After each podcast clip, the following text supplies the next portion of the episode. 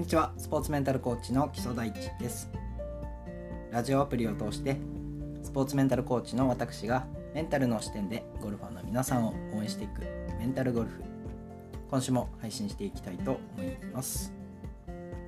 で本題に入る前にですね本日1月7日なんですけれども昨日関東たくさん雪が降りましてまだその雪が残っております。これを聞いてくれている方のもし外歩く時はですね是非気をつけていただければなと思います。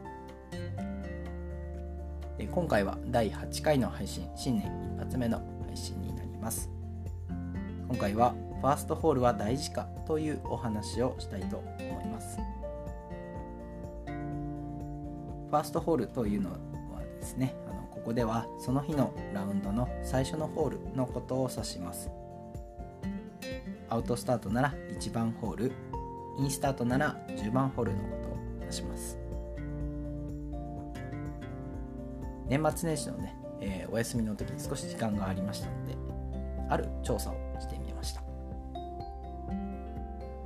男子ツアーの JGTO と女子ツアー JLPGA の2020年から21年にかけたシーズンの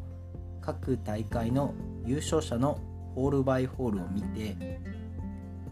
3日間ないし4日間のラウンドのファーストホールでどのようなスコアだったのかという統計を取ってみました。まず結果から申し上げると女子ツアーの場合は63%がパースタート32%がバーディースタートという結果になっていました。つまり優勝する優勝する選手は3ラウンドに1回はバーディースタートだったということになりますね。一方でボギーやダブルボギーのスタートはわずか5%という結果になっていました。では次に男子ツアーはどういう傾向か。男子の場合は66%がパースタート。24%がバーディースタートとなっていました。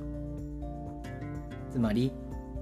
優勝する選手は4ラウンドに1回はバーディースタートということになっています。男子は4日間大会というのがほとんどですから大会中に一度はバーディースタートするということがこの数値から見て取れ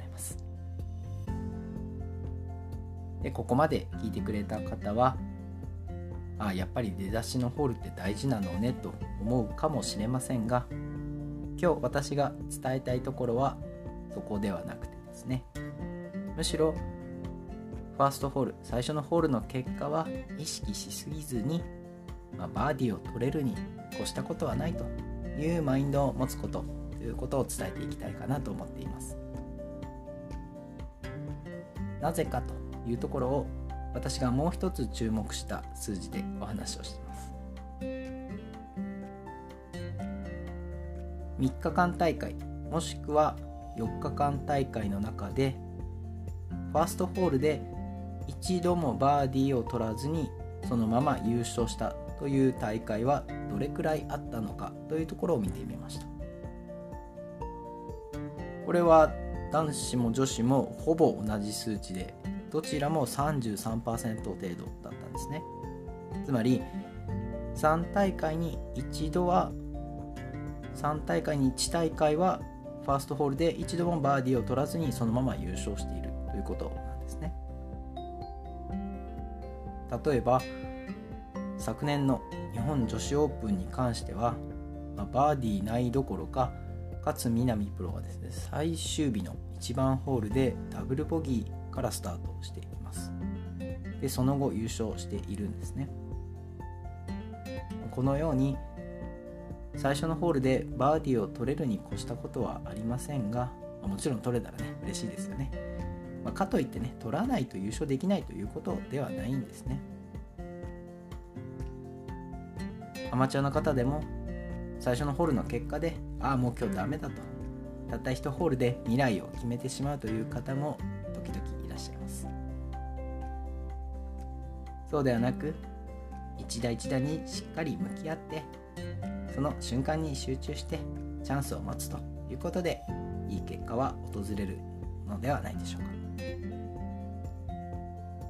最初のホールは大事というふうに思うかもしれませんがだからといってそこで全てが決まるわけではありませんよということを今日お伝えしたいかなと思います。